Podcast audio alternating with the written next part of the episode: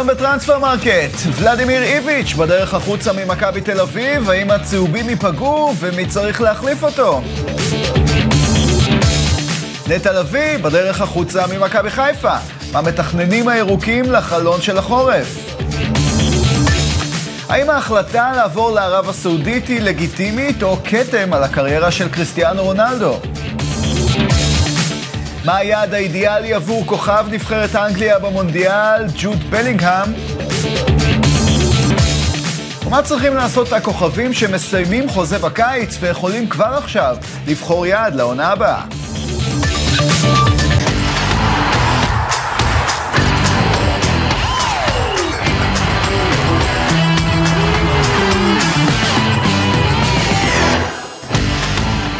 המונדיאל מאחורינו, הליגות חוזרות, ובעוד ימים ספורים ייפתח חלון העברות החורפי של שנת 2023, ובדיוק בשביל הרגע הזה טרנספר מרקט חוזרת התוכנית שעושה סדר בעונת המלפפונים, ולכבוד הרגע המרגש נמצאים איתי כאן אורי קופר, עמית לבנטל, אורן קדוש ודורון בן דור לצידי, גל ברקן, זה אני, חברים, שלום, מונדיאל מאחורינו.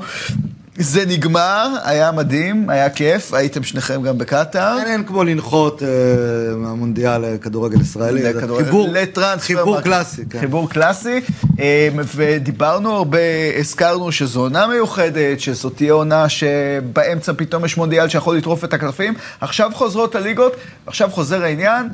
חוזרת גם המלפפוניאדה שלנו, הפ- הפינה שאיתה אנחנו uh, פותחים את התוכנית, כל אחד מכם מדי שבוע בוחר את מלפפון השבוע שלו, וקופר, המשימה שלך לבחור את המלפפון החורפי הראשון לעונה. לא משימה קשה, נכון. קל מאוד, ולדימיר איביץ'. אה, אחת הדמויות הכי חשובות, אחת הדמויות הכי חשובות בכדורגל הישראלי, אה, ככל הנראה הולך להיות מאמן קרסנודר מהליגה הרוסית, זה נראה סגור, אה, מחכים רק לדברים אחרונים, ומכבי תל אביב כבר מחפשת מחליף. לא היה יכול להיות עיתוי יותר גרוע למכבי תל אביב מהעיתוי הנוכחי. אחרי חודש ומשהו פגרה, זמן שהיה אפשר להיערך בו, להביא מחליף, לא קרה כלום, מסתיימת הפגרה, והנה איביץ' אה, רוצה ללכת למקום אחר. העיתוי חשוב גם, כי חלון העברות נפתח בשבוע הבא. הנה, אנחנו מתכנסים פה בטרנספר מרקט, זה הסימן. אז עכשיו, מה עושה מכבי תל אביב? היא צריכה להביא מחליף, אבל היא לא יודעת איך המחליף יתפוס את הסגל שלו. האם הוא יהיה כמו איביץ', על אותה שיטת משחק, על אותם רעיונות, ואז דרוש איקס לחיזוק, או שהוא אומר, מה פתאום, אני יכול להפיק מהסגל הזה דברים אחרים, ואז בכלל דרוש וואי או זד לחיזוק. מאוד תלוי מי יהיה המאמן. מכבי תל אביב עבדו, וזה אפשר להגיד בוודאות, בכל החודש ומשהו האחרונים, למצוא את השחקנים שאיביץ' נתן הוראות בדיוק איזה שחקנים הוא רוצה.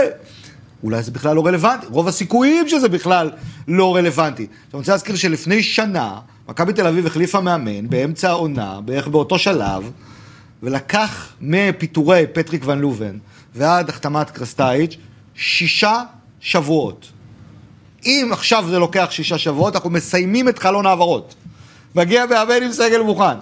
הדבר הכי חשוב מבחינת מכבי תל אביב כרגע, זה המהירות. היא חייבת לפעול במהירות להבאת מאמן. אני חושב שאפילו בלהתפשר על העקרונות שהיא מחפשת מאיזה מאמן היא רוצה שיהיה. אז דברים שאמרת ברורים, ועכשיו הצעד הבא, מה היא, מח... מה היא צריכה לחפש? איזה, איזה פרופיל של מאמן? אני אומר, היא יכולה אפילו להתפשר, זה יהיה מאמן זר, זה ברור, לא מסתכלים על השוק הישראלי בכלל, יש כבר כל מיני שמות אה, אה, שנמצאים באוויר, אני חושב שזה צריך להיות מישהו שאחד מהאנשים מכיר, שאני אומר אחד מהאנשים, בדרך כלל זה יהיה אנגלידיס, שהוא בן אדם שעבד בכל מיני מקומות, יש לו קשרים, ב- לא שאוהדי מכבי תל אביב רוצים לשמוע על מאמן יווני, אז אני לא מדבר על יווני, אבל על מישהו אולי ש, אה, אה, אה, שעבד ביוון, או שהוא מכיר שעבד בקפריסין, או לפנות לג'ורדי קרויף, זאת לא בושה, ועם האנשים שהוא מכיר מספרד, מישהו שיש דמות שסומכים עליה במערכת, שאפשר להביא אותו מבלי לעשות עכשיו מלא מלא בדיקות ואלף רעיונות עבודה, ולטוס לגולדהר ולחזור מגולדהר ולבוא לארץ. בכל מקרה זה יהיה הימור, מה שלא יהיה. זה ברור. ואיוון לקו זה למשל שם שעלה. אלה- בסדר, אבן לקו היה שחקן נחמד מאוד. אה, אני לא חושב גם שהוא, אני לא יודע בעצם הוא יגיע, אבל ראיתי קצת אה, אה, דיווחים שסותרים את זה גם, אני לא יודע מה כן, מה לא. היא צריכה להביא מאמן שיש מישהו שהיא מכירה, שאומר אפשר לסמוך עליו, זה הכי טוב שהיא יכולה להוציא ושיבוא לכאן מהר. האמת שבסיטואציה הזאת שהגדרת והעיתוי, יכול גם להיות שיגיע מאמן בקרוב, ויש לו חלון העברות שלם גם לפעול, אולי מאז יצא מתוק כן, ואיכשהו אבל הדברים תשכח שבא מאמן חדש, הוא צריך, מה שנקרא, ללמוד את ללמוד את הסגל, הקבוצה. שזה אומר לראות הרבה מאוד משחקי כדורגל, לשבת בכמה אימונים עם השחקנים, לראות את השחקנים, מה טוב, מה לא, להבין. בשביל זה גם אמור להיות את ברק יצחקי וזה, אבל יש, הצוות הנוסף בטח יעזוב גם הוא עם, אה, עם איביץ', זה לא שיש לו כן. הרבה אנשים לשבת איתם, והוא צריך להבין איך הקבוצה צריכה לשחק, מה הוא רוצה להביא כדי שהקבוצה תשחק כמו שהוא רוצה, ואז רק להתחיל לפעול, ולהכיר את היריבות שלו. תוך ולהכיר. את היריבות שלו, שזה לא פחות חשוב. לפחות חלון העברות. לפחות חלון העברות נפתח וצפוי להיות מעניין גם בגזרה הזו. אה, אורן, יכול להיות שמכבי תל אביב לא ממש, אה, אתה יודע, נלחמת על זה שאיביץ' יישאר? לא, היא לא נלחמת על זה. אם הייתה נלחמת על זה, הייתה אומרת יש לו חוזה, הוא לא משוחרר, אז הוא מה חייב עומד מאחורי להישאר, זה? וזהו, זה העניין. שכנראה שיש פה משהו שאנחנו לא כל כך, אתה יודע, יודעים עד הסוף, כי הרי בוא, יש לאיביץ' חוזה. אם עכשיו מכבי רוצה שהוא יישאר, אז הוא נשאר, הוא חייב להישאר. כן. אבל מצד שני יש פה בן אדם, ואנחנו יכולים להבין, כמו שאם אתה רוצה להתקדם בחיים שלך, ועכשיו אתה מקבל הצעה בסקאי, זה בסקאי זה- ספורט, זה אוקיי? זה, או ש- ו- או ונותנים לך שהם- הם לא כל כך. מרוצים ממה שהם רואים אומר, עכשיו. לא, קודם כל הקבוצה, רואים שהיא מאומנת, היא יודעת מה היא רוצה מעצמה, יש פה מאמן כדורגל מאוד רציני, אבל, היא- שמע, היא משחקת טוב, מבחינת המאזן השערים שלה, אתה רואה, שוב, היה להם פלטות פה ושם בכמה משחקים, אבל מכבי תל אביב, אם הייתה רוצה להשאיר את טבעית, היא הייתה אומרת לו, תישאר. פשוט אין מה לעשות, אתה לא יכול לעבור, תסיים בסוף העונה, אז תלך זה לאן שאתה רוצה. ג'נטלמניות, אתה אומר. לא, אני אומר פשוט חושב שיש שזה- פה סיטואציה שבן אדם שחושב שהוא יכול מבחינתו להתקדם מקצועית או כלכלית, כלכלית, לא כלכלית מקצועית, או כי מקצועית. ללכת לרוסיה בידה, בתקופה הזאת, כשרוסיה בכלל מושת מאירופה, אין לו מטרות, תחשוב על זה, הוא בא לקבוצה אמצע טבלה. לא יכול להוביל אותה לליגת האלופות. ו- ואגיד לך עוד משהו, זה- זה שהבטיחו לו שכר לא אומר שהוא יקבל את השכר, כי כל מה שקורה ברוסיה עכשיו זה ספקולטיבי לפי מה שיקרה לא, במלחמה. הוא מקבל שכר, הוא יוכל להמיר אותו למטבע שמיש. כן, ובמובן הזה, רק, אתה יודע, אני לא אוהב להכללות על, רקע המוצא וזה, אבל סרביה זה המדינה הכי קרובה אולי לרוסיה. ב, ב, אתה יודע, אני מדבר גיאופוליטיקה, עניינים משותפים, שתיהן נגד קוסובו, שתיהן הסרבים תומכים ברוסיה. זאת אומרת, להביא מאמן סרבי אולי זה רעיון, הם כבר נכוו, אז כדאי לא ללכת על זה. אבל אני חושב מעל הכל, זה מסמל כמה עדיין הצל של ג'ורדי קרויף, כמה חסר הדמות, האינסטנציה המקצועית הזאת, שתהיה למעלה ותשלוט בדברים האלה, כי מכבי תל אביב, ו- ואני לא בא לפגוע באף אחד, ברק יצחקי העבודה שלו, מה שהוא עושה, עדיין הדמות הזאת שתנהל את העניינים מלמעלה, שייתן שקט למערכת, אבל זהו, אני חייב לומר משהו בנושא הזה, כן, בקצרה. כי אני, אני חושב שברק יצחקי נתן לאיביץ' כל מה שהוא רצה העונה. כן. כל מה שהוא רוצה, הוא קיבל מה שהוא רוצה העונה, הם משחקים בצורה שהוא רוצה, הוא המחליט הבלעדי מבחינה מקצועית, ויכול להיות שתשמע, איביץ', אתה יודע, קורץ לו משהו אחר, אם זה כלכלית ואם זה לא, ומכבי מצד אחד גם רוצה, אתה יודע, להחזיק בן אדם בכוח, ואולי מצד שני, היא צריכה אבל לחכות, מה שקופר אמר מקודם, כן. זה הכי נכון, לחכות, לגרום לאיביץ' עוד שבוע, עוד שבועיים, עד שימצאו מחליף כמו שצריך. זה הדבר הכי חשוב. טוב, אה, רק בקצרה, בן דור, במכבי חיפה ככה, הם, אה, איך מתייחסים לעניין? כן, לא מתייחסים, אני חושב שהדבר הטוב ביותר שקרה למכבי חיפה זה כל הסיפור הזה של איביץ', למרות שבמכבי חיפה עסוקים מבעיות אה, שלהם. כן. אתה יודע אם לתל אביב תכף נדבר עליו. כן. אבל אני, אני עוד פעם, אתה יודע, כל פעם מעללים את מכבי תל אביב על הדרך וכולי. כל פעם אבל הם מביאים מאמנים זרים, שאו-טו-טו עוזבים. זאת אומרת, אתה בונה משהו. אף אחד לא צפה שהוא לא יעזוב. משנה, אבל היו כן. פה מאמנים ש... אתה, הרי אתה, יש פוטנציאל... לדעת להסתכל על זה בדרך ההפוכה, בכיוון ההפוך. שמה, ש- שמאמן שמאמן פתאום מקבל הצעה ובורח? שמאמן? ושחקן יכול להתקדם בחיים שלו אחרי שהוא מגיע אה, למכבי אוקיי, תל אז אביב. המנהל מקצועי יכול להגיע לברצלונה. אבל איזה יציבות, ו- ומאמן יכול להגיע לפ- לפלורנטינה באמצע אין לי ולבאסל. בעיה, עדיין בדיוק. לא, אבל יכולים להשאיר אותו. יכולים להשאיר אותו. רק שנייה, אני- אתה לא יכול להשאיר אף אחד. וגם. בתחילת הפגרה לא יכול של המונדיאל זה היה נראה יותר טוב כנראה כן. מאשר אתה לא יכול להשאיר. אף אחד בכוח, אתה לא תשאיר מאמן ממורמר שיש לו הצעה כזאת, אבל כל פעם יש פוטנציאל של מאמנים זרים, שמכבי תל אביב מעללת ואין לי בעיה עם הדרך שלהם בתחילת העונה. אבל כל זמן שהם אמורים ויכולים ללכת לך באמצע העונה, אז מה זה שווה כל זה הנושא? עכשיו אני אומר לך, שאיביץ' הולך ממכבי תל אביב, כל העסק שהתחיל להתחבר, יכול גם להתפרק, אז מה זה? יכול, אבל איך תדע, אולי אה, יגיע אה, מה, קוסם? יגיע קוסם, מאמן לא חדש? קוסם. עד שהוא מכיר את. בדבר לכל לא אחד- מפורק. לכל אחד יש מחליף בדיוק, הקבוצה. מבחינת כל השחקנים אבל היא יש ערך טובה. מוסף לכל... ו- ואל תשכח יובנוביץ', איך הוא יתפקד עם מאמן שהוא לא אה, מקורב אליו, זה גם, יש פה המון אנשים, המון שאלות טוב, על ה- חברים, זה היה זה לא מלפפון. טוב טוב. יופי של מלפפון פתיחה. שדווקא ישמחו שאולי פתאום יבוא מישהו שישחק 4-3-3 ולא עם שלושה בלמים. לך תדע, אולי זה יעבוד להם אחרת. עוד, עוד אה, כמובן נרחיב על כך בהמשך לכל אורך החלון הזה. אחלה מלפפון פתיחה שעורר כאן הרבה עניין, אנחנו עוד נרחיב על זה כמובן בהמשך. בן דור, אתה אה, בוחר בנטע לביא, כן. שמלפפון מטורף עכשיו. כן, נטע לביא אין ספק שגם הוא, אה, אומנם בעיצומו של מאבק אה, אליפות, אבל הוא בוחר אה, ליפן אה, ככל הנראה ללכת. גם פה הכסף הגדול עושה את המשחק. ואין ספק שבמכבי חיפה להגיד לך שאוהבים את זה, לא אוהבים את זה. נטע לביא זה לא עוד, עוד שחקן, מכבי חיפה הרי, אמרנו, יש להם חמישה בלמים, יש להם אה, שישה שחקנים על שני תפקידים למעלה, למעט כמובן אצילי ו- ושרי שהמקומות שלהם מאובטחים, ובקישור לעומת זאת יש לך את עלי מוחמד, אבו פאני ונטע לביא. אז יש לך את מאור לוי שהמאמן לא מספיק נותן לו, שהוא יושל ככל הנראה, אבל תשמעו, חבר'ה, זה חתיכת מכה, מקצועית. הלב שלך, אתה לוקח אותו עכשיו, אני- קפטן, שמפטן, הכל טוב ויפה, סמל, בסופו של דבר בהצעה. לא, הוא רוצה גם להתקדם הרבה מה שנים. להתקדם? לאן אבל- להתקדם? ליפן? לא להתקדם. לא. תגיד, אתה אמיתי? לא. אתה- יודע מי משחק ביפן? היה פעם איניאסטה. היה פעם איניאסטה, אתה מבין? עדיין, עדיין. אל תעשה, בוא נהיה רציניים, עם כל הכבוד, מכבי חיפה ליגת אלופות. הקבוצות זה? התקדמות אין יכולה עם להיות גם כלכלית עזוב, אין לי בעיה. עם התרבות. ולא נזלזל בכדורגל היפני, ראינו אותם במונדיאל עושים דברים יפים. אין לי שום בעיה עם הכדורגל היפני, אנחנו כמה רואים אותם. כמה צופים בהם, עם כל הכבוד. אני לא יודע, כמה צופים במכבי חיפה בית"ר ירושלים בכל אסיה? לא, צובעים. בוא נסתכל על זה גלובלית. בסדר, מכבי חיפה הגיעה לליגת אלופות עדיין. נכון. ועם כל הכבוד, אל תשווה לי בין אה, שתי הקבוצות. אבל ההתקדמות היא. כלכלית, בסדר, גם זו התקדמות. אוקיי, תקשיב, אני לא אוהב שקפטן, שאני אוהב את מכבי חיפה, גדלתי, מכבי חיפה עוזב אותה ב- באמצע העונה. לא אוהב את זה. תחכה עד תום העונה כמו שרצית לא, מלכתחילה. אבל היה סיפור פעם, היה שהבטיחו לו שכשתגיע ההצעה. הוא ילך. אז הוא אז זה אבל יפה. הבטיחו והוא חיכה. בגלל זה ינקלה שרה מחושק היום, בגלל אותה נכון. הבטחה ג'נטלמנית שיש מה אתה. רוצה ממנו? פעם אחת ויתר, לא? כן, אז אז בסדר, אין לי בעיה. חבר'ה, עוד שנתיים הוא חוזר למכבי חיפה בתנאים יותר טובים, בוא. אני, איזה תנאים, יכולים לתת לו גם עכשיו 550 אה, אלף דולר, תאמין לי, הוא יהיה מרוצה. הכסף לדעתי פה, נכון, זה מיליון דולר. זה החוויה. בטח גם אה, עניין. חוויה, בדיוק. חוויה. לדעתי הוא יותר חושב גם על החוויה ועל ה... שמע, זו עיר מדהימה שם. היו לנו אה, ישראלים ביפן? אני לא לא, זוכר. לא מה שאני זוכר, אבל אפשר לדבר- אפשר לומר שאוסקה זה עיר מעולה, וחוויית הכדורגל ביפן היא חוויה טובה, יש עידוד טוב, יש אולטרס לא אלים, מעודד, כיפי, המתקנים ברמה מאוד מאוד גבוהה. הדבר היחידי שמטריד אותי במעבר כזה, זה שאין, ולא היו כמעט, שחקנים לא יפנים שיצאו מהליגה היפנית לאירופה. אוקיי? כלומר, הלכו לליג, בליגה היפנית, פתאום הלכו לבונדסליגה. שחקנים יפן, יפנים הולכים לאנגליה, הולכים לצרפת, כן. הולכים לגרמניה. שחקנים לא יפנים לא עושים מהג'יי ליג את המעבר הזה, ככה שאתה יודע, נטע לביא ייתן את הזמן שלו, אחרי זה הוא יחזור לפה. מצד שני, אל תשכח, הוא הולך בגיל 26. זה לא שהוא אחרי זה ילך בגיל 29 נגיד לאירופה. זה לא לא. יוצא בגיל 22, אבל, יש כאן גם אבל- עניין, כן, נכון? אבל אולי יעבור לסין, אתה יודע, זה גם... טוב, אה, לבנטל עוד שחקן שאולי יעבור לאסיה, אה, שחקן בסדר גודל אחר, שהלב נחמץ לראות אותו בחודש האחרון, אני חייב להגיד. כן, כמו שנטע לביא נראה את הליגה היפנית רק בשבילו, אז נראה את הליגה הסעודית רק בשביל קריסטיאנו רונלדו. זה אגב לא סגור לחלוטין, אבל הדיווחים נכון, הולכים נכון, לשם. רק, רק נעדכן. קודם כל חלון העברות כבר נפתח, קודי גאק פה שעבר לליברפול ועוד עסקאות גדולות בפתח, אבל, אבל בואו כן. אנחנו נרחיב בהמשך, אבל נדבר על אחד משני השחקנים הגדולים בעולם, הגדולים בדור האחרון, אה, לצד מסי רונלדו, רונלדו הוא הנפגע הכי גדול של הקיץ הזה. גם תדמיתית, כל הרעיון עם פירס מורגן, כל מה שקרה עם נבחרת פורטוגל.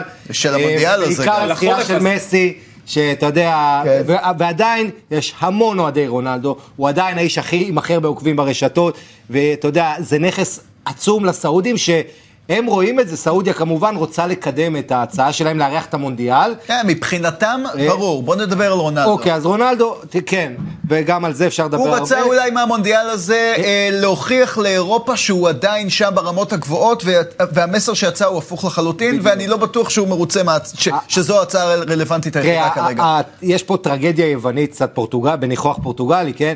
אבל העניין עם רונלדו זה שהוא היום יותר גדול בכדורגל המודרני מכל מועדון שיבוא אליו. ומה ראו בפורטוגל? מה כל כך תסכל את הפורטוגלים?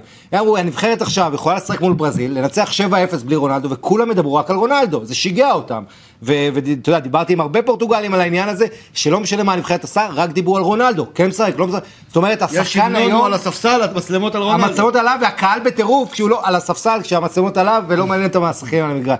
עכשיו, רונלדו עצמו אם הוא היה יכול, הוא היה הולך לליגת האלופות. הוא הציע, אמר המנכ"ל של פרנקפורט אפילו, מהבונדסליגה, שהוא הציע את עצמו אליהם, הוא אמר, לדעתי הוא מציע את עצמו לכל קבוצה שמשחקת בליגת האלופות, כי בוא נזכיר, מסי 11 שערים פחות היסטורית מרונלדו בליגת האלופות, זה שיא, ורונלדו מונע משיאים, והוא פוחד שמסי ייקח לו את השיא הזה. אמבפה ייקח את שניהם. בדיוק.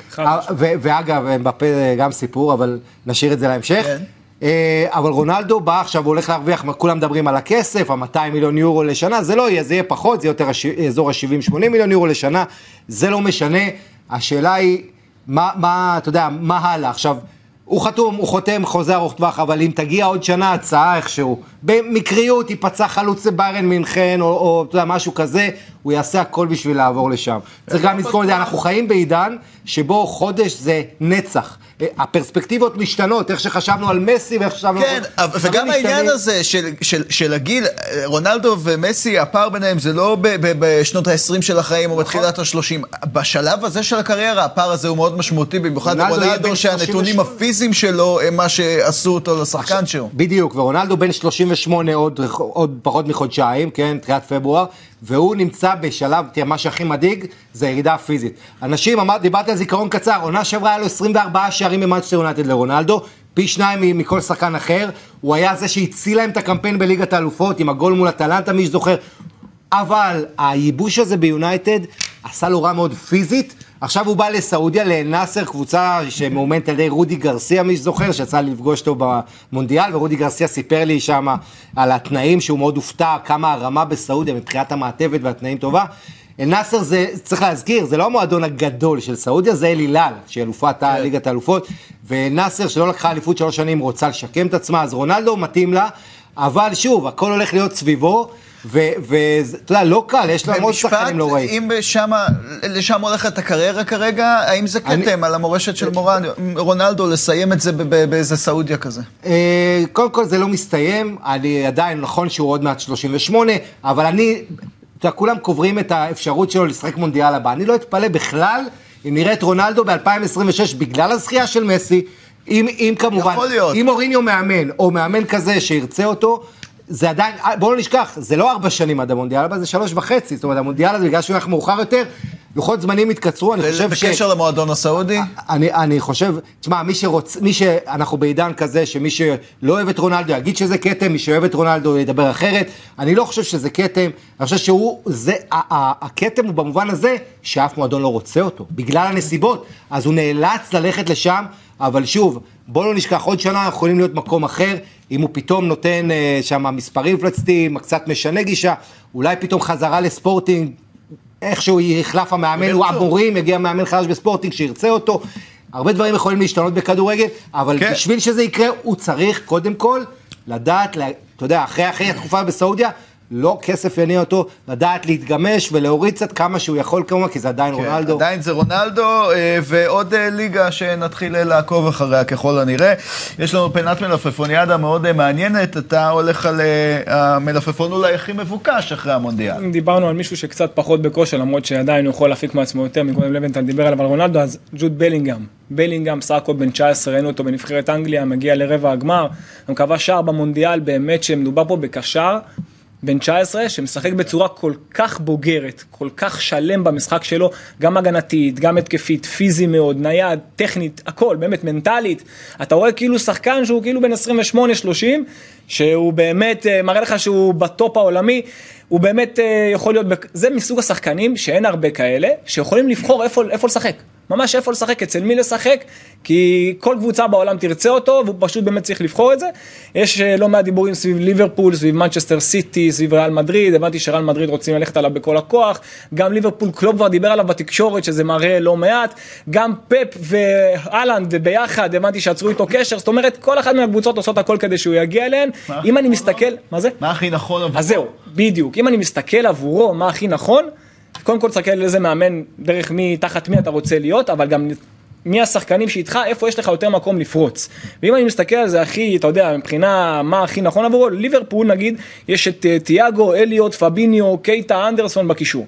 לסיטי יש את דה בריינה, ברנרדו סילבה, גונדואן, אה, רודרי ופיליפס. אה, ולריאל מדריד יש את מודריץ' קרוס, אם הוא יישאר כמובן, ולוורדה, קמבינגה, צ'ואמני, סב- סבאיוס, מי שהכי נראה לי שהכי יתאים לו, זה סיטי. סיטי, המקום שלו שם יהיה יותר מובטח, ותחת פפ, אתה יודע, זה הדבר שהכי, לטעמי, יהיה הכי נכון עבורו, הוא יכול להתפתח להיות, אתה יודע, הקשר הכי גדול בעולם כמה שנים טובות, אם לא, אתה יודע, אולי עשור אם לא יותר. אורן, השאלה היא, הדיבורים הכי חזקים זה על ריאל מדריד. נכון, והטענות כי ריאל זה שהוא מדריד- רוצה לא לחזור לאנגליה, הוא רואה את סנצ'ו, מה קרה, שהוא עבר מדורטמונד לאנגליה, ו- והוא קצת נזהר מזה. אתה כל כך צודק, כי גם ריאל מדריד שרוצה שחקן, חוץ מהם בפה, היא הביאה כל שחקן. אם היא רוצה להביא מישהו, היא מביאה אותו. אבל אם אתה מסתכל על הקישור של ריאל מדריד, אז הוא יקבל שם קצת פחות במה. קרוס ומודריץ' הם כבר בדמדומים. מודריץ' עדיין. קרוס אולי באמת קצת פחות, שועמני, קמבינגה, יש שם, יהיה לו תחרות, תהיה לו שם תחרות. אתה מבין? עכשיו, אם הוא רוצה לשחק יותר ולהיות יותר בולט, אם אתה מסתכל על אה, סיטי, בקישור האחורי, הוא לא ברמה של גונדואן, הוא הרבה יותר.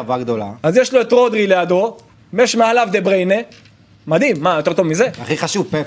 כן, בדיוק. טוב, אז אה, וואו, איזו אה, פינה היה לנו כאן אה, בפתיחת העונה הזו, כמו שכבר כל הבנתם. מלפפון מלפפון. כל מלפפון בונבוניירה. טוב, אז עונת מלפפונים סוערת לפנינו, והסערה לא פוסחת על הכרמל, שם מכבי חיפה מתכננת מהלכים לחלון העברות, במטרה לזכות באליפות שלישית ברציפות.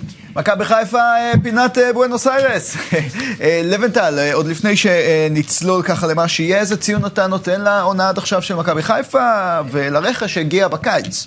בין תשע לתשע וחצי. אני חושב שבחלומות הכי ורודים שלהם, לא יכלו לצפות לעונה יותר טובה. לנצח את יובנטוס בליגת האלופות. נכון, וזו הסיבה שזה גם אולי תשע וחצי, כי בבית הכי קשה שהיה לקבוצה ישראלית בליגת האלופות, שהם הצליחו להוציא את הניצחון הזה, שימנע מהם את, ה- את האפס, שצריך להגיד, אפס נקודות בבית כזה, זה לא, זה, זה סתם היה כתם למי שלא מבין כדורגל, אבל בנפיקה, שאחת הקבוצות הכי טובות באירופה העונה, פריז שהיא אולי הכי טובה, יובה ש- ו- ובנפיקה בחסימה מעל פריז, כן. ויובה שאנחנו קטלנו אותה, אבל היא עדיין מועדון פאר. כן, אה, אז לעלות ליתרון. אה, נגד אה, מסי והחברים פה נכון. עופר בליגת האלופות. אבל, אבל. למה הציון הגבוה? בגלל ההתנהלות, בגלל זה שהם הביאו את השחקנים, זה לא רק גם מי הם הביאו וגם מתי הם הביאו. ובעצם היחיד שהם שפכו עליו סכום גדול זה פיירו. כל השאר הגיעו או בכמה מאות אלפי אה, יורו או בהשאלות או בחינם, אבל תראה, קורנו וסונגרן ופיירו, הם בנו את הקבוצה וחיזקו אותה בדיוק כמו שצריך, וגם כמובן רוקאביצה ואחרים, ואני חושב שהעבודה מדהימה, יש להם רק שני הפסדים אה, בעונה הזאת, אתה יודע, ריינה והפועל ירושלים, חוץ מזה מאזן מושלם, ארבע נקודות יתרון, אי אפשר היה לצפות ליותר טוב, בייחוד שאנחנו יודעים את ההיסטוריה של קבוצות ישראליות. אה, בשלב הבתים, שתמיד אה, מאבדות אליפות. כן. עכשיו תראה, עכשיו אני חושב שעכשיו מתחיל אבל המבחן האמיתי של מכבי חיפה, כשאין ליגת האלופות, כשיש לך, מה אתם מסתלבטים פה? לא, לא. כש- כשאין ליגת האלופות, וכשיש לך להתרכז בליגה, אה, עכשיו יכול להיות בעיות, ואני אומר לך את כל זה, בוא לא נשכח, פלניץ', אנחנו לא מדברים על פלניץ', כמה פלניץ' היה שחקן, אמרו, השחקן הכי חשוב. עוד- עוד מעט נפרוס פה את כל הדברים האלה. חסר. וכל הפצועים, כן, ג'אבר וכהן וחזיזה וסונגרן ועוד ועוד לבנטל, אז. אתה נותן תשע וחצי, עוד התשע מעט- נעבור ככה אה, כ- על כל אה, גורם בקבוצה, אבל בן דור, לפני כל השחקנים, אני רוצה לשאול אותך על ברק בכר. מה הסטטוס שלו לקראת העתיד? יש כל הזמן דיווחים ומעין רחש שאולי הוא יצא לחו"ל, וגם אתה מסתכל ורואה, הוא השיג כאן הכל. מה, מה, איך אתה רואה את ברק הדברים לא נעול ברק? על אה, להמשיך פה עונה נוספת. ברק... אה, יש לו רק מה להפסיד כשאנחנו מסתכלים על הדברים כמו לא ש... יש לו מה להפסיד, אבל ברק אה, צריך לכלכל את צעדיו, בהנחה שהוא ייקח עוד אליפות, הוא צריך קודם כל לשמר את הסגל. אתם יודעים מה זה קבוצה שלוקחת אליפות, פתאום שחקנים, אתם שומעים כל יום על כן. שם אחר. כן. זה מתחיל להטריד את ברק בכר, מטריד את המערכת. עכשיו בעיצומה אתה שומע על אבו פאני, אתה שומע על נטע לביא כבר שהולך, אתה שומע, בטח תשמע על חזיזה, תשמע על עוד שחקן כזה או אחר, וזה מפר את השקט, מפר את האיזון. שנה שעברה זה לא קרה. ולכן ברק בכר רוצה קודם כל לשמר את הסגל. אז מה עשתה מכבי? עשתה דבר נכון. החתימו את, האריכו לאצילי, האריכו אה, עכשיו לשון גולדברג, האריכו לשרי, נותנים לו להבין, הלו, אנחנו איתך. אי אפשר להשאיר את כולם, אבל הוא רוצה את האופציות, אין לו כרגע אופציות, יש לו שישה זרים, שאף אחד מהזרים הוא לא מתכוון לוותר עליהם. הוא יוותר על עבדולאי סק, סק, אז יהיה לו שם בור, הוא לא רוצה לעשות את זה. ולכן צריך להביא חלופות ישראליות. כרגע אין בנמצא חלופות גדולות. אז אם יש לך את קרצב, ידרשו עליו שני מיליון יורו. איך, אה, ההוא מכנען, אה, חמודי כנען, כן. מאשדוד, רוצים... צריך חלופות, אין, אין בשוק. מה- מה עם זרגרי וגוני נאור? אתה יודע, יש... תראה, רוצים להביא את גוני, נא- עוד פעם, אבל השאלה אם זו החלופה שצריכה להקפיץ את מכבי חיפה. מכבי חיפה לא יכולה ללכת אחור. אגב, כשאתה נותן למכבי חיפה תשע וחצי, תזכור טוב, התשע וחצי זה לא רק בגלל ההופעות שלה באירופה, זה בגלל שבמקביל היא שומרת על פער. בדיוק. בפסגה של ארבע נקודות, מה שהיא לא תכננה. היא חשבה שתהיה בפער של ארבע נקודות מינוס. ולכן ההישג של מכבי חיפה עד עכשיו הוא הישג גדול, אבל כן, המבחן שלה עכשיו, וכל התזוזות האלה, הרעידות אדמה הקטנות האלה, צריכים להיזהר מאוד כמה שיותר למזער נזקים. אנחנו עוד רחוקים משם, אבל האם בעונה הבאה בכר אה, יהיה מאמן אה, מכבי חיפה? תראה, אני לא חושב ש... תראה, עוד פעם, אני לא יכול להגיד לך בוודאות. אם הייתי אמרתי, למרות שיש לו חוזה. אה, לא, השאלה אם באמת, אם מה שנותר לעונה הזו, יהיה לו השפעה תראה, אה, ברק, בהחלטה. ברק, אה, למוד ניסיון מהפועל באר שבע אחרי שלוש עונות גדולות, מה כן. קורה פה? עונה רביעית, פתאום העונה הרביעית, חמישית, פתאום שגיא אלישע לוי, רונן לוי, תראה שנים שמתרסקים אחר כך, שוכחים לך הכל. נכון. כמה שהיום ברק הוא מלך העולם, עונה אחת לא יהיה... מה אתה חושב מאחורה של הראש, איפה החלום? נבחרת, איזה אירופה? לא, לא, לא, בתוך תוכו הוא רוצה להישאר לדעתי, בתוך תוכו, כן. אבל עם התנאים שלו. ואם הוא לא יצליח להביא את מכבי חיפה ליישר קו עם התנאים שלו, הוא לא יישאר. בואו אני. אתקצר לכם את הכל לשורה אחת. כן. חבל על כל הדיבורים. שורה אחת. אם יהיה לו הצעה טובה מאירופה הוא ילך, אם לא תהיה לו יאמן מכבי חיפה. השאלה היא מה זה הצעה אוקיי. טובה, אם באה מטורקיה. בשבילו, בשבילו, לא יודע, תשאל אותו. תשאל אותו. אוקיי, אז אחרי שנשאל אותו בהמשך, אה, קופר, בוא נתחיל לעבור על העמדות. בנוגע לעמדת השוער יש למכבי חיפה התלבטות אה, אה, גדולה בגלל הפציעה של ג'וש כהן. מי לדעתך צריך להיות השוער בהיעדרו? משפטי. שוער שנמצא... גבי, כי אין- אפשרויות. אה, כמה גורלית ההחלטה הזאת? קודם כל לא נראה לי שהיא מאוד גורלית, היא חשובה.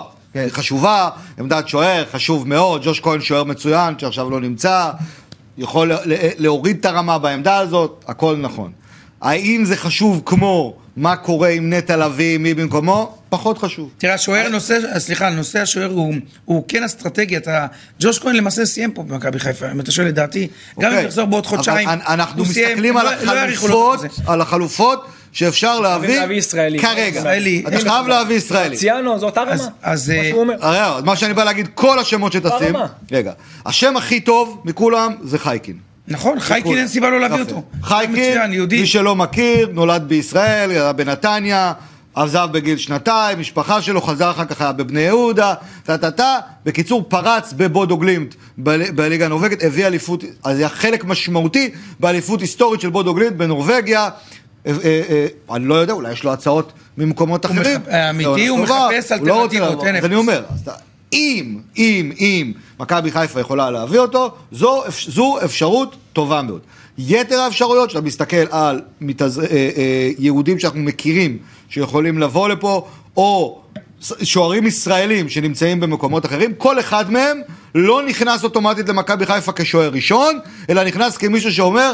שאומרים, הוא עכשיו מתחרה עם משפטי. נכון. המקום של משפטי, והוא צריך לת- לתפוס לו את המקום. משפטי אוקיי? אגב שוער מצוין, נכון. שוער ליגה מצוין, לגמרי. ואתה רואה את זה במשחקים האחרונים גם שהוא משחק, צריך לתת לו את הקרדיט, אין גם אירופה, אני חושב שזה מבחן מצוין שלו. ולכן אני אומר, זה לא כזה קריטי לעכשיו כשאנחנו מסתכלים על האפשרויות. מה מכבי חיפה מתכננת בעמדה הזאת, אסטרטגית, לשנתיים הבאות? שלוש- השאלה אם אתה שלוש היית שנים. הולך לא אסטרטגית השאלה, אם ההחלטה. הזו היא גורלית לאליפות השנה, ואתה אומר לא כל כך. לא, אני מסכים איתו. בגלל שאין אלא אם כן אפשרויות. קודם כל כן לא. קודם כל בגלל שיש לך שוער טוב. לא, אתה שואל אותי האם הפציעה של ג'וש כהן יכולה להיות משמעותית? התשובה היא ברור שכן. כן. אתה שואל מה מכבי חיפה עושה בעקבות הפציעה הזאת? לא קריטי. אוקיי, קדוש, בוא נדבר על הקישור, על נטע לביא שאולי אה, כנראה יעזוב.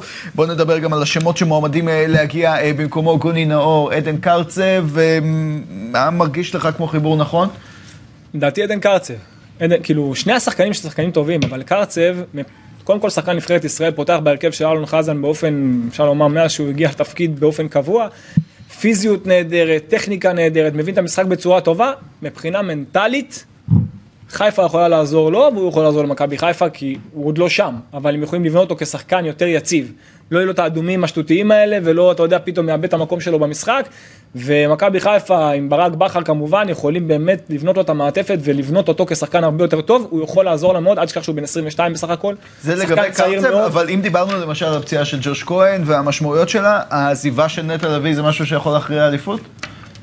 כן, הם חייבים להביא עוד קשר. חייבים להביא לא, עוד נגיד קשר. קרצב מגיע אם- במקום, נטע לא, אם הוא- מגיע במקומו, זה. מתקזז, הכל בסדר. זה- לא הסיפור. אם עכשיו קרצב יגיע במקומו, או אפילו זרגרי יגיע במקומו, לא שיש לו. תחליף, למה זה מקזז?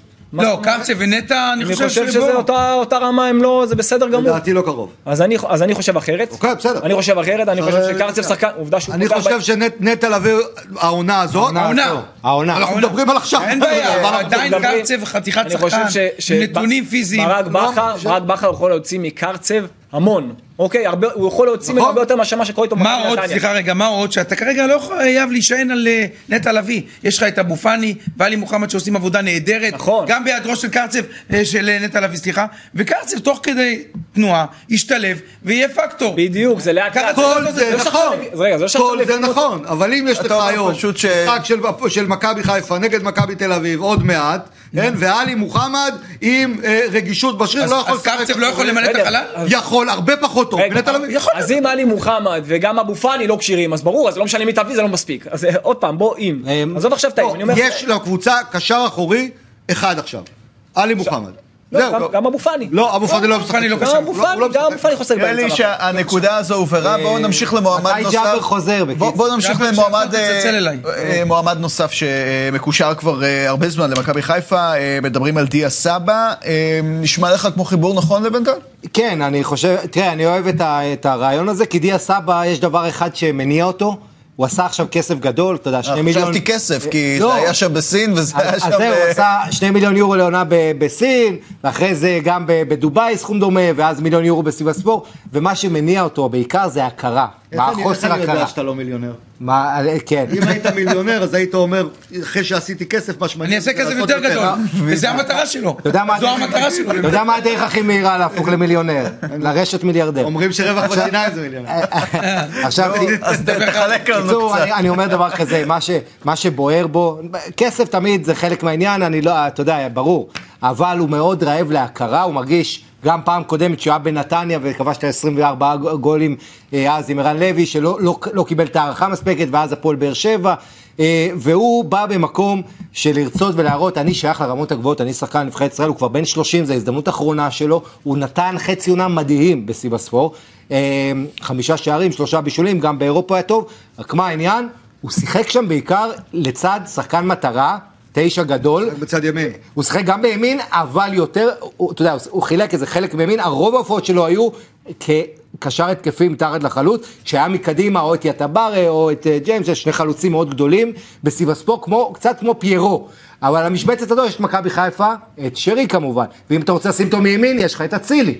אז הרעיון פה, שוב, זה לחלק את העומס, אנחנו זוכרים לפני שנתיים בינואר אצילי הגיע וכמה זה שינה, מצד שני שנה שעברה בינואר לא היו הגעות uh, גדולות, uh, אז, אז אתה יודע, אני חושב שזה שחקן שיכול לתרום, יכול לעשות את ההבדל uh, בכושר הנהדר שלו, השאלה הגדולה, איפה בכר בדיוק מציב אותו, אני לא חושב שהוא ייכנס מיד להרכב, ממש לא, הוא יודע את זה. חודש, אגב, הוא יודע את זה. הוא יודע את זה, אבל זה שחקן שהרעב שלו ישרת, לדעתי ישרת אבל את המטרה. אבל ההערכה שלו. שלי הוא ילך לכסף הגדול ולאו... אה, יכול להיות, גם לא אתה לא רוצים רואה- אותו. אני ויש- לא רואה אותו, אה, אני, לפי כל הסימנים שעוד אה, מצטרפים אליי, אתה יודע, אנשים- כל מיני אנשים וכולי, הרצון שלו לעשות את הכסף הגדול, וזה טבעי. בן דור, בוא נגיד.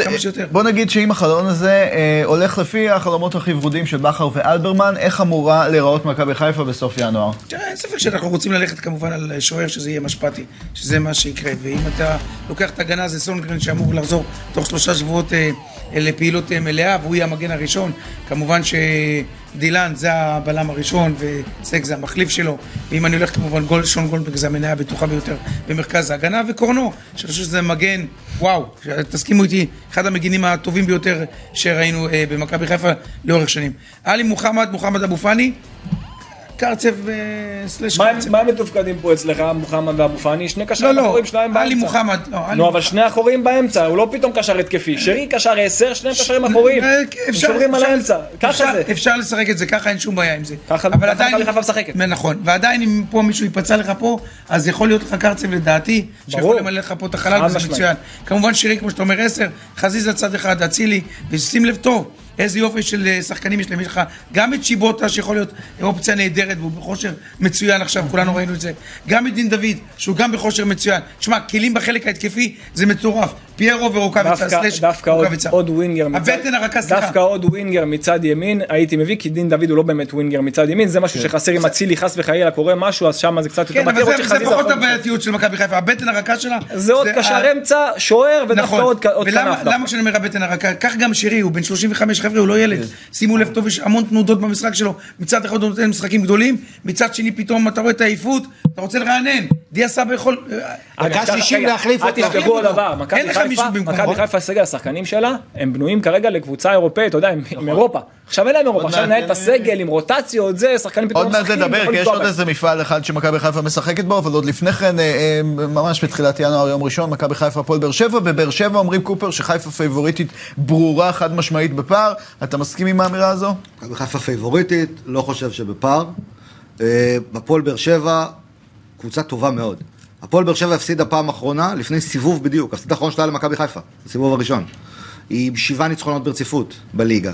מכבי אה, אה, חיפה עם שמונה ניצחונות ברציפות בליגה, כלומר שתיהן מגיעות בפורמה, בפורמה טובה.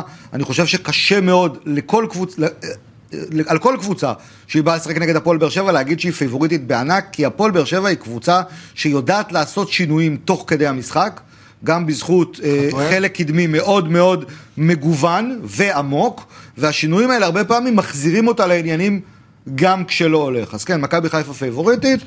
אני אבל חושב שהפועל באר שבע גם יכולה לנצח את המשחק הזה. בן דור שנה שעברה, באר שבע ניצחה בסמי עופר, נכון? שכן. אני חושב שנה שעברה, לך מה שאני מח- בטוח מחקנו מהדיסקט. שליניב ברדה, כן, ליניב ברדה כבר, אה, מסיבת עיתונאים היום, אה, נימנע מפרובוקציות ולא ניכנס לזה. טוב, זה בוא, תמיד עם כל. הכבוד, בוא, אה, אליניב ברדה יכול לדבר על פרובוקציות, אה, באר שבע כל פעם שהיא מחפשת רק שמכבי חיפה תיפול לרשת הזאת. אפרופו אבל התחילה פרובוקציות- מלוחמה פסיכולוגית, זה מראה כמה שאליניב ברדה יתחיל... אה, בוא נאחל הצלחה ל- למשטרה אחרי הבושות שעשו. עזוב, זה. נדבר, עזוב, זה לא אנחנו נדבר, בוא נדבר מקצועית, את מי כן. מעניין. קדוש, אה, שלושה ימים אחרי המשחק הזה נגד באר שבע, יש את אה, גביע המדינה למכבי חיפה, דרבי נגד הפועל חיפה. כמה אה, הגביע צריך אה, להיות בראש מעייניה של מכבי חיפה, אם צריך ללכת בכל הכוח על הדאבל הזה ולהשקיע את כל כולה שם. איזה שאלה תגיד. יפה, אחלה תשובה. לא מה? לא, לא, מעבר לכך שזה דרבי. לא, מכבי דרבי, הגביע כ- כ- יש להם כתואר. סגל, אמרנו, יש להם סגל לאירופה, לליגת אלופות, אוקיי? זה- זו קבוצה שהיא חייבת ללכת על כל התארים, היא לא יכולה אפילו לחשוב אחרת, והיא צריכה, שוב, את השלב הזה בטוח לעבור, בכלל, ללכת עד הסוף, זאת קבוצה שצריכה לעשות דאבל, חד כן, משמעית. אז אה, שלושה ימים, משחקים פתאום, אז אה, כן. בכר צריך לחלק גם את הכוחות אה, כמו שצריך. בן דור מכוונים במועדון לדאבל לפחות, לא? אין ספק, אני חושב שמכבי חיפה לא צריכה עכשיו... יוותרו על הגביע. יגידו, לא, אנחנו לא... לא, אתה יודע, יש כאלה שמתייחסים בסדר, הפסידו. למפעל הזה ב- בקלות דעת. וואו, טוב, זו הייתה מכבי חיפה, בן דור, אנחנו נמשיך להתקשקש בהמשך, תודה רבה לך שבאת לכאן, היה כיף גדול, אה, שיהיה חלון מלא בפרסומים ראשונים, אנחנו מחכים, ועכשיו, מהמלפפונים המקומיים לאלה שמעבר לים.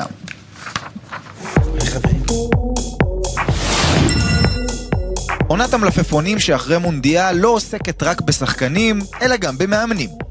נבחרת ברזיל מחפשת יורש לצ'יצ'ה, ובין השמות הבכירים שמוזכרים בתקשורת אפשר למצוא את זינדין זידן הצרפתי, לואיס אנריקה הספרדי, ואפילו את שני הארגנטינאים, מאוריסיו פוצ'טינו ומרסלו ביאלסה. אפרופו ברזיל, מי שעשוי לשחק בקרוב מאוד בליגה המקומית הוא לא אחר מאשר האורוגוואי לואי סוארס שעזב את נסיונל בשיחק בחודשים שלפני המונדיאל. לחלוץ הוצא חוזה לשנתיים בקבוצה שעלתה בחזרה לליגה הבכירה, חוזה שהוא מעדיף על פני הצעה כלכלית גבוהה יותר שקיבל מערב הסעודית. האם האקסיט של סוארס, אתלטיקו מדריד, בדרך לוותר על עוד שניים מכוכביה? ז'או פליקס לא מעוניין להישאר במועדון, ובשל הדרישה של אתלטי למחיר של 100 מיליון אירו, מסתמן שבשלב הזה הוא יושאל עד לסיום העונה. יני קרסקו לא קיבל הצעה לחידוש החוזה שלו, שנגמר בקיץ 24, ועשוי להימכר תמורת כ-40 מיליון אירו. אחד השמות הכי חמים אחרי מונדיאל החורף הוא אנסו פרננדס הארגנטינאי, שרק לפני כמה חודשים נקנה על ידי בנפיקה ב-12 מיליון אירו בלבד. מנצ'סטר יונייטד, ליברפול וריאל מדריד הביעו עניין, וכרגע נדמה שהשדים האדומים מובילים את המרוץ, ומוכנים לשלם אפילו יותר מסעיף השחרור של פרננדס, שעומד על 120 מיליון אירו. וכוכב מונדיאל אחר שכבר מצא לו בית חדש הוא שחקן נבחרת הולנד קודי גקפו שכבש שלושה שערים במסגרת גביע העולם ומככב בשנתיים האחרונות בפ.ס.וו איינדהובן. ליברפול, שחיפשה גיבוי ללואיס דיאס הפצוע, הקדימה את יונייטד ותשלם להולנדים 42 מיליון אירו עבור שירותיו של גקפו.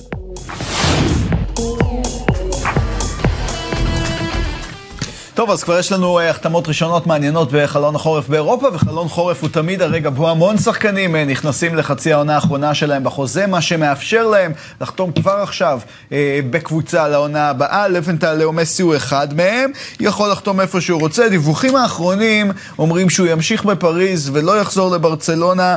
מה לדעתך ההחלטה הנכונה עבורו בשלב הזה של הקריירה? מה שבא לו, קודם כל מסי את שלא עשה, אבל, נכון. אבל תראה, הוא עדיין...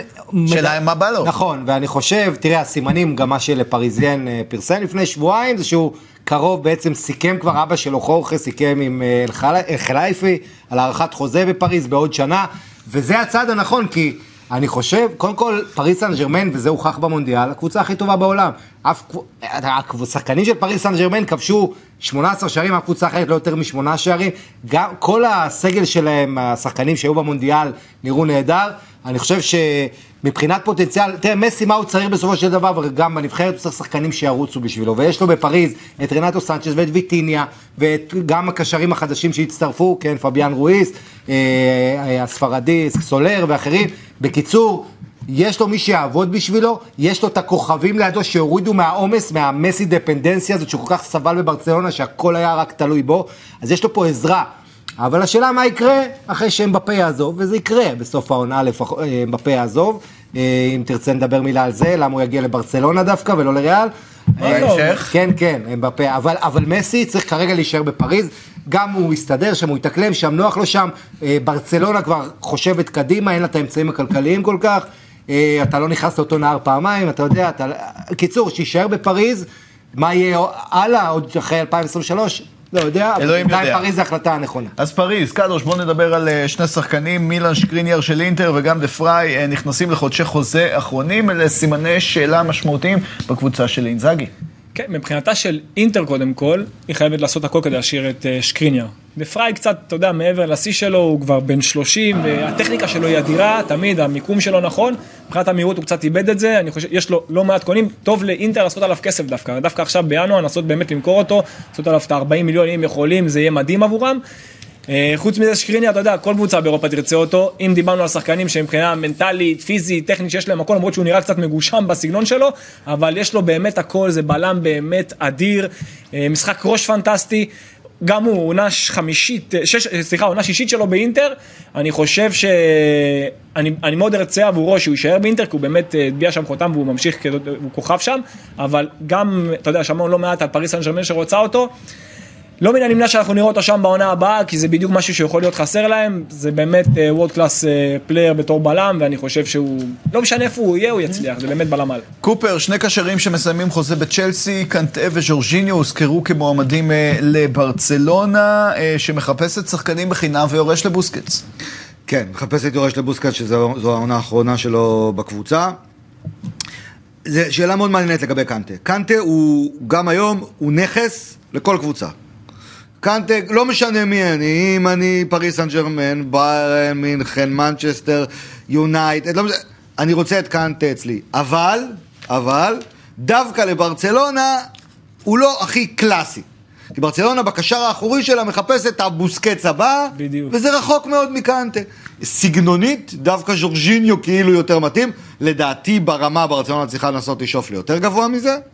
כן, זה אה, אה, ד- דעתי האישית. תן שם. אה, קאנט, נגיד, או-אה, או-אה, תראה, רודרי, רודרי, זה מה שבאתי להגיד, אבל היא לא יכולה. נכון. הכי טוב מבחינתה. היה לשים שם רודרי, אבל היא לא, היא לא יכולה להביא את רודרי, אלא אם כן היא נותנת למנצ'סטר סיטי את, בוא נחשוב, את פדרי.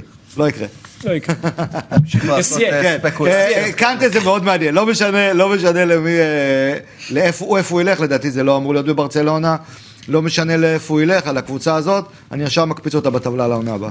אוקיי, לבנטל, אה, בוא נדבר עדיין על ברצלונה. נגמור באל נאסר בסוף, של ליד רונלדו. שנה, אחד השמות המעניינים שהיא אה, ככה עוקבת אחריהם אה, לפי הפרסומים, יוסופה מוקוקו בן ה-18 של דורטמונד, נראה לך כמו שילוב שיכול להצליח?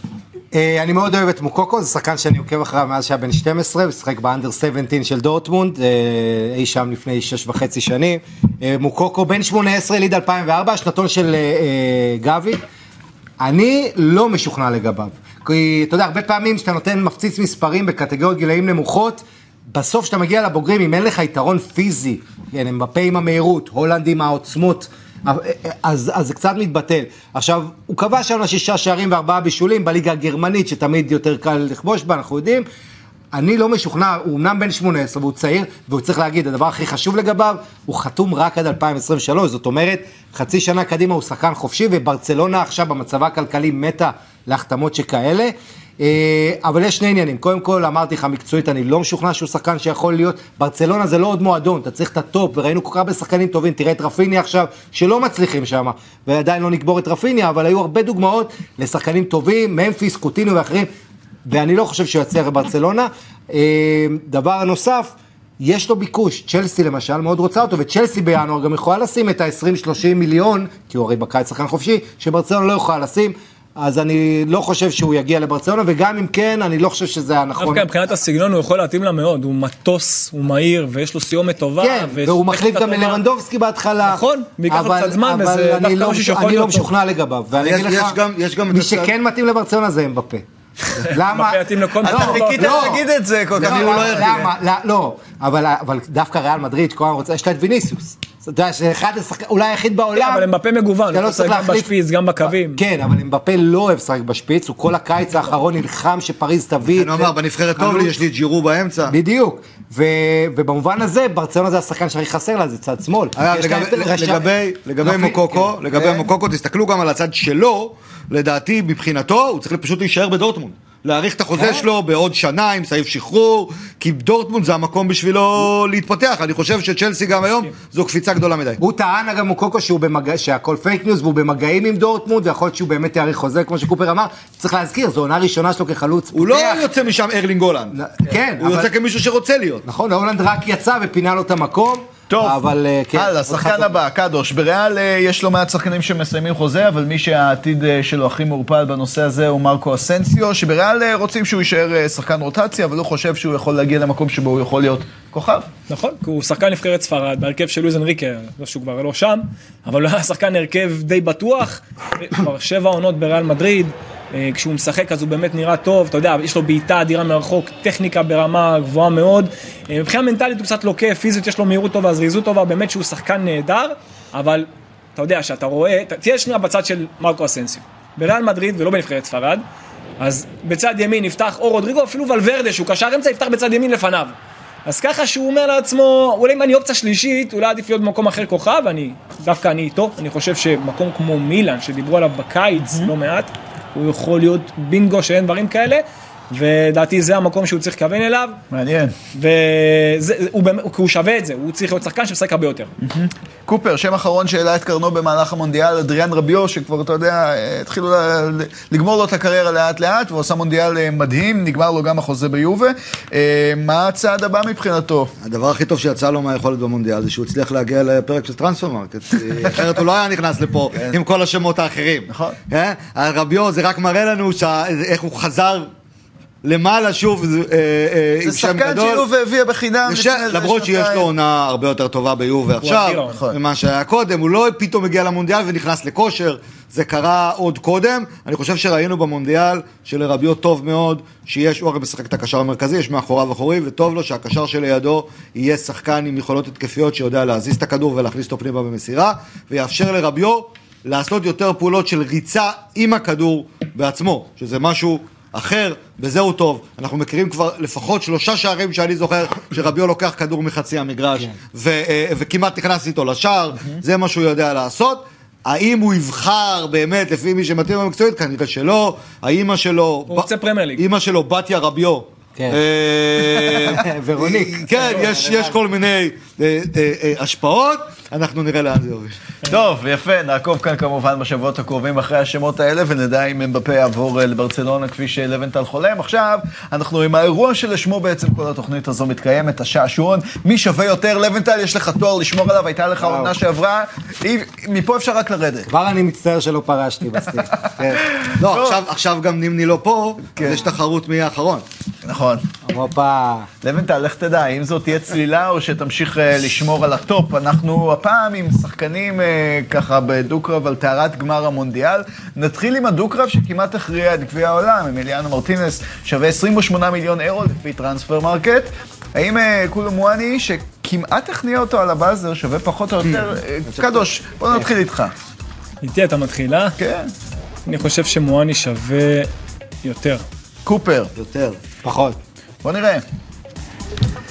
יותר, אה, לבנטל אה, פתח ברגל שמאל, אבל הוא כאן כדי לחזור. מתקדמים אל הדו-קרב הבא, גידו רודריגס. גם ארגנטינה. פתחו ברגל שמאל. נכון, נכון, נכון, אולי זה היה, ובסוף אמרו שזה היה הכי טוב, וזה זה מה שהביא להם את הזכייה. בדיוק. אולי גם אתה. גידו רודריגס של בטיס וארגנטינה שווה 28 מיליון אירו, ומול נציג נוסף של הליגה הספרדית בגמר, אנטואן גריזמן מאתלטיקו. האם הצרפתי שווה פחות או יותר לבנטל? אה, פחות. קופר. זה כאילו חייב להיות יותר, אבל אחרת, למה אורי העורך שלנו שם את זה? בטוח זה... לא, אני הולך עם ההיגיון, אני אגיד יותר, למרות שזה... אוקיי, פחות, יותר? יותר. אז זהו, אני חושב שזה קיצ'י, כי ה- זה הכי קל להגיד גריזמן שווה יותר. אוקיי, אז אולי תגיד את הכי קל. נגיד פחות. אוקיי, פחות, יותר, פחות. אה, נו עם ההתחכמויות פחות, ש- פחות, לא פחות. ללכת עם ההיגיון, רק עם הזה. כן. ההיגיון אומר שאם אני אומר משהו ואני בפיגור, אתה צריך ללכת איתי. טוב, אז זה אומר שקדוש מוביל כן, בינתיים את הדו-קרב. הזה. אנחנו ממשיכים לדו-קרב הבא, רפאל ורן של צרפת שווה 40 מיליון אירו. האם אה, בעדכון המחירים האחרון, אלכסיס מקליסטר עבר אותו, פחות או יותר, קדוש? עוד פעם אתה מתחיל איתי. זה עובר ככה, ככה פעם אחת מפה, פעם אחת מפה. רגע, סיימת. אחד. כן? מקליסטר שווה יותר. יותר. יותר. יותר, יותר. יותר. שלושתכם אומרים יותר, ושלושתכם כמובן כמובן. טועים. לא, אה, צודקים, צודקים. זה היה לי באינסטינקט כבר להגיד טועים, בסדר. אז מקליסטר שווה מה שהוא שווה, אנחנו ממשיכים הלאה אל רביו עם אה, אה, אימא בתיה רביו, ששווה 25 מיליון אירו. אשכרה, לבנטל ידע שקוראים לה ורוניקה, מדהים. איך שלפת... אמר בתיה. ורוניק. ורוניק רביו, כן. יספר לך סיפור על איך היא ירדה על אבא של אמבפה, שהוא החטיא את הפנדל מול שווייץ, היא ירדה ונזפה בווילפריד, אבא של אמבפה, אמרה לו, תלמד את הבן שלך לבעוט. אחרי שהוא החליץ את הפנדל מול שווייץ, אני לא מבין איך הוא לא הכניס הוא לגבול. לימד, שם שלושה בגמר. כן, יפה, אוקיי, אה, טוב, אז- רביו 25 מיליון אירו, היה לכם הרבה זמן לחשוב על הדו-קרב הזה. כן. אם נאואל מולינה של אתלטיקו שווה פחות או יותר, אה, יותר. לבנטל. יותר. יותר. יותר. יותר. מה אכפת לך אם... לא, יותר. תישאר איזה. בבקשה, אתה רואה? פחות. זה הבונקר. יפה, אז... אה, יש עוד צריך אחד. להתחיל, זה האחרון. כן, מי שצריך להתחיל זה אתה כמובן, אה, קדוש, הפעם אתה תתחיל. אה, דו-קרב אחרון, מצטיין המונדיאל, חברים, לאו מסי עם שווי של 50 מיליון אירו, מי היה מאמין שנעמיד בדו-קרב את לאו מסי ותאו הרננדס? זה קל, זה קל. תאו הרננדס של מילנה שווה פחות או יותר? תיאו שווה יותר. יותר? פחות. פחות. אני הולך על פחות. אוקיי. יותר! יש לנו ווינר, קוראים לו אורן קדוש. כל הכבוד, איזה צודק. בלעדיכם. הוא- תמיד מגיע במאני טיים של ינואר, הוא אוהב את אה, ינואר. אה, כל הכבוד, קדוש, אחלה ניצחון, אה, שרק תמשיך ככה, והיה לנו תענוג. לבנטל, נקווה שמכאן תשתפר, וקופר, אולי זו העונה שלך לגנוב את התואר. לגנוב. לגנוב, הלו, הוא ה- הוא ה- לגנוב. הוא הזוכה, הוא האורוגוואי של התואר הזה, הוא זכה בתואר הראשון. אני שלו. ב-1930 כבר זכיתי. בסדר, להעביר את הזה, להעביר את השרביט. בלי גנבות, רק בשחייה אה, מכובדת וספורטיבית. קופר לבנטל קדוש, תודה רבה לכם חברים. אה, תודה לדורון בנדור שהיה איתנו. נחזור בשבוע הבא ברביעי עם עוד תוכנית גדושה במלפפונים והעברות, וניפרד ברוח המונדיאל עם ביצוע מיוחד של אחד מחברי הפאנל שלנו לשיר שכבש את קטאר. Hola muchachos.